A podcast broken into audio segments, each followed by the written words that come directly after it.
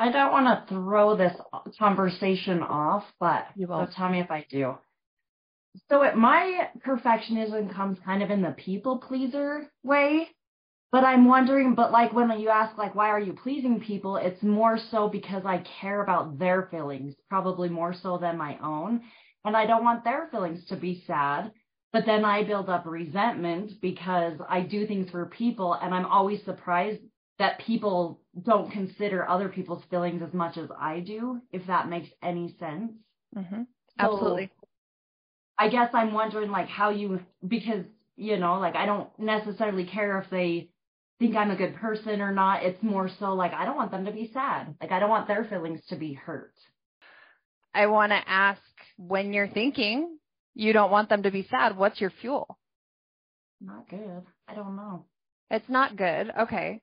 But your goal is to have love or compassion or Right. like what's your goal when you're not wanting somebody to be sad? Well, I guess I just know how that feels in life, you know? And so, like, I think I go around trying to make other people, which is silly now that I'm saying that, to make other people not feel sad, but sadness is a part of life, so maybe it's fine, but Right. But the interesting part is when you're thinking, I don't want to make somebody else sad, we can kind of translate that a little bit. We can play around by saying, well, what I really want to do is make sure that that person is happy.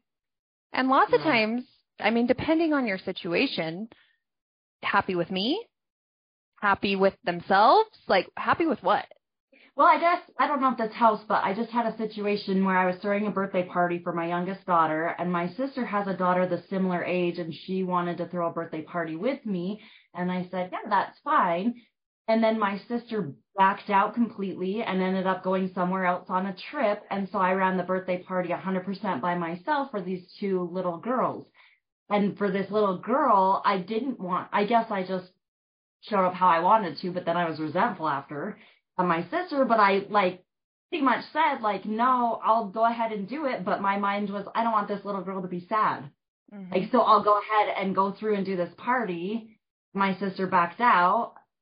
So I guess in that situation, but that's not just the only one. It's like part of me shocked that somebody would just back out of that. If I couldn't attend a birthday party that I said I would do, like I would just say, oh, I'm sorry, I can't attend. I'll do one later for my daughter. But people don't work like that. So that's where I get mixed up in my mind with this people pleasing because I don't want the little girl to feel sad. So I go ahead and do the birthday party, but then I'm resentful that my sister backed out. So then really you're just creating an environment for yourself where maybe, maybe you were successful and the little girl doesn't feel sad because of something you did and what she thinks about it, but ultimately there's still sadness. You're not avoiding sad because your experience sucks. Right.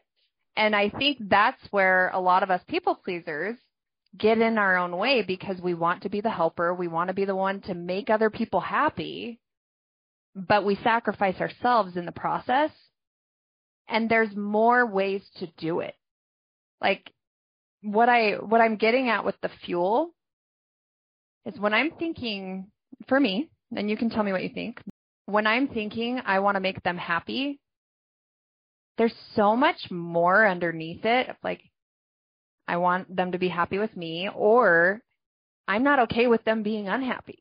I'm uncomfortable. So I'm coming Yeah, from discomfort, right? Where I'm just like, no, because I can't be happy if they're not happy. And so then my efforts are I try to make somebody else happy and I'm manipulating in that situation. I'm usually burning myself out, doing more than what I'm prepared to do. And it absolutely fosters resentment. It fosters grudges. It fosters just my experience is awful. There's nothing good about it. So the alternative might be something like checking in with yourself to see how you want to feel in that situation. Because yeah, you might still be the person that wants to throw the birthday party. Like that might be you. That might be true with who you are. You might really care to make it fun for that little girl. But how are you going to do that? Well, I did it. I just went all out and did it anyway, and it was fun and it was a success. So, So you had fun. yeah. How did you have fun with that? Well, I guess I just expected my sister to be how she always is. Mm. So I was like, well, this is just normal behavior. Okay. So I guess This I'll is beautiful.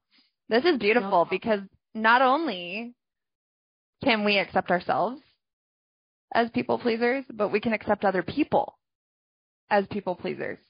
And then we can let your sister be her and not need to manipulate anything when it comes to your sister. And you can focus on what you care about, which is trying to throw a fun party because that's just who you are. What comes up for you now? I did not mean to make you start coaching me. No, I it's perfect. And honestly, I was going to coach for 30 minutes. So you helped me go into that. But I'm so sorry. what? No, don't apologize. I feel like I threw it off, but Everybody benefits from hearing other people get coached. I think I so, guarantee just- these brains are moving. These brains are moving. We can all relate. What's coming up, you guys? Go ahead and throw it in the chat. Um, and thank you for throwing a little bit of coaching in there because I didn't end up leaving enough time for that because we were on a roll with the discussion. So it's totally fine. Things don't go according to plan all the time. I want to ask her to throw me a party because it'll happen and it'll be fun. Yeah, she's and she's so good at making things fun. I'm so glad that that little girl had you there to help her out because that's beautiful. Oh, look at that. Kate totally benefited from that. What do you know? Okay. Miles, let's backtrack a little bit. I'm always trying to make my wife happy, and it took a while for me to realize that some of that has to do with my feelings. When she is upset, I get upset, and I don't want to feel that way, so I try and please her. Yes. Miles, thank you for throwing that in.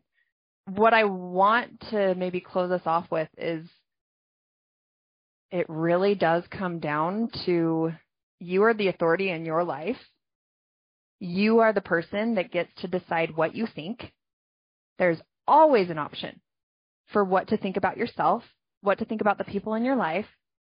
And you've got to be focusing on your experience because even when we're trying to focus on somebody else's experience and make them happy, and I don't know about you, but lots of times it just, it just doesn't work. And if it does, it's super temporary and they end up feeling things like a human again in five minutes or in a day or in two weeks, no matter how hard I try.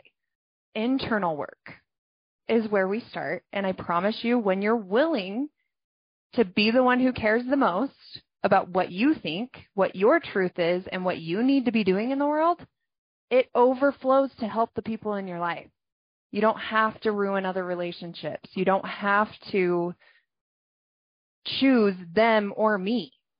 Like you can choose to have your own back and be the person that tells the truth because that's what love looks like.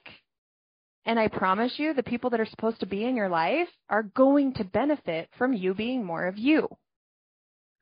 Okay. Thank you, everybody, for joining. This has been such a fabulous conversation, and I will be doing it more.